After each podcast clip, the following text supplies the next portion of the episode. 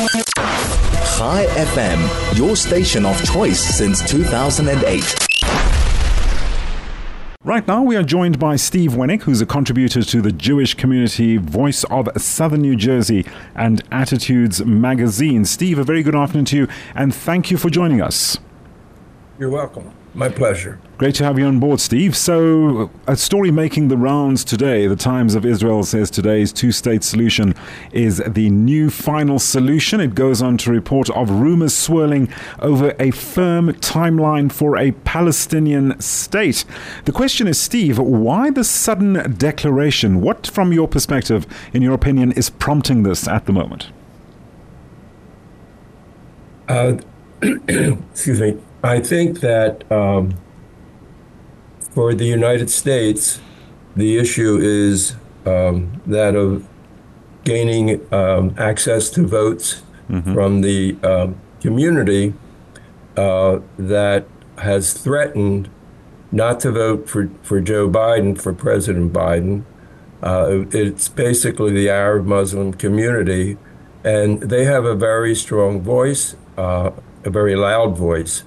Thought so. Uh, mm-hmm. Also, mm-hmm. Um, the current administration is leaning toward um, appeasing them by turning around and criticizing Israel at every turn.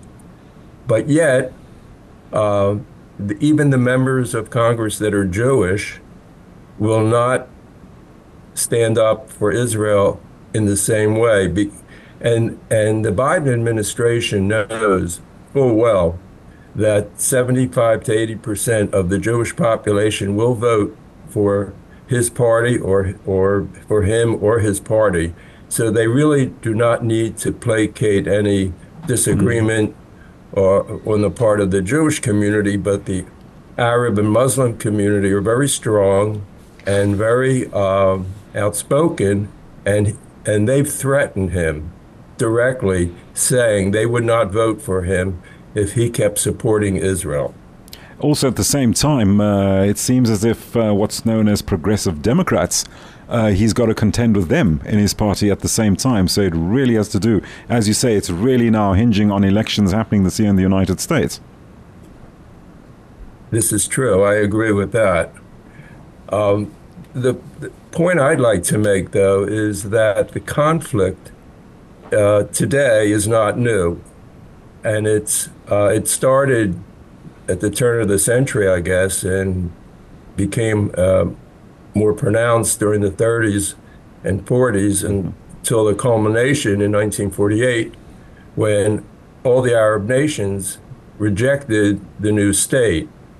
Now, it's interesting to note that the new state of Israel um, was the conflict was never about land. And to demonstrate that, uh, Israel or the Jews did not occupy any land before 1948 because it was under the British protectorate, under the British mandate. So it was never about land, it was always about religion. Mm-hmm. Um, when Israel was created in 1948, all the Arab nations, Syria, Lebanon, Iraq, Iran, well, forget Iran uh, for, for the moment, uh, they expelled the Jews. They didn't expel the Palestinian Jews. They, they expelled the Jews.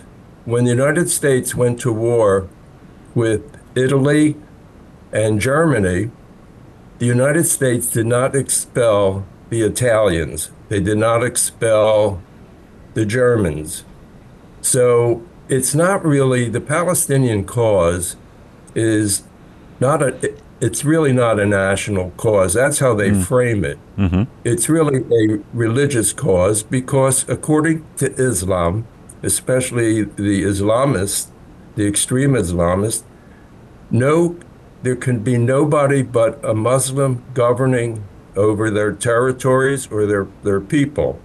Therefore, any presence of government in Israel and Judea and Samaria is antithetical to their religious belief, which they're entitled to. Mm-hmm. But Israel does not have to conform with their beliefs. So uh, the, the crux of the problem really comes down to religion. And I don't think most of the world really cares, even if they understand it.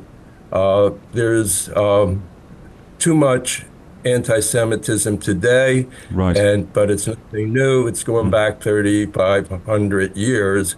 Uh, that the Jews have always been a minority, and uh, therefore uh, not a great uh, physical threat sure. to the majority religion. So we've kind of been on that end and we're still there today. Steve, having highlighted the religious uh, aspect of this uh, of this conundrum, you could say. Uh, so now, what is this proposal that's being put put forward? Uh, the so-called two-state solution. Mm. they just want to have uh, what they call the West Bank, which is um, a misnomer. It's Judea and Samaria. It's been that for 3,500 years. Mm-hmm. And Gaza, they want that as two states. Israel does not want to have another repeat of Gaza, where you in in the uh, Judea and Samaria region, sure. because um, when Israel pulled out of Gaza, the response was it became for the Hamas a launching pad for missiles and all kinds of other aggression.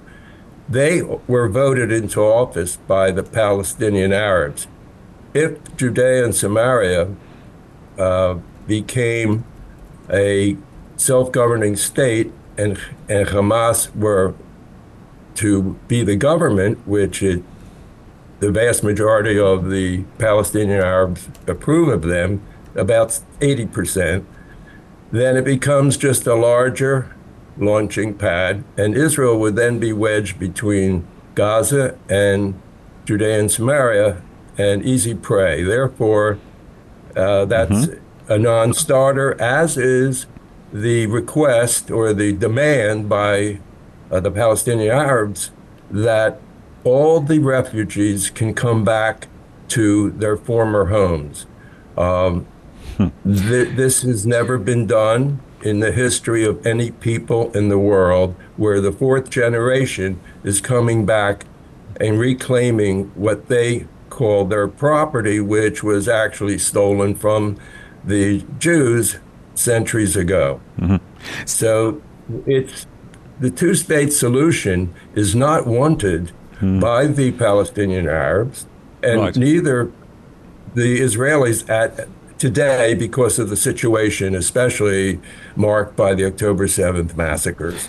Seemingly, sorry, Steve, I'm going to have to cut you short. We have run out of time. Seemingly, a solution that's being hurried into into position by certain uh, international role players for their specific, uh, shall we say, needs and motives. But, Steve, we're going to have to leave it there. Thank you so much for joining us. Just to give us your view on this. Uh, yeah, two-state solution. This uh, that's got to be implemented. Well, not got to be implemented, implemented, but rather which the United States and its allies want implemented as soon as possible, which they think is going to solve this war between Israel and Hamas at the moment. Steve Wenick, a contributor to the Jewish Community Voice of Southern New Jersey and Attitudes Magazine, joining us on the line to unpack that issue.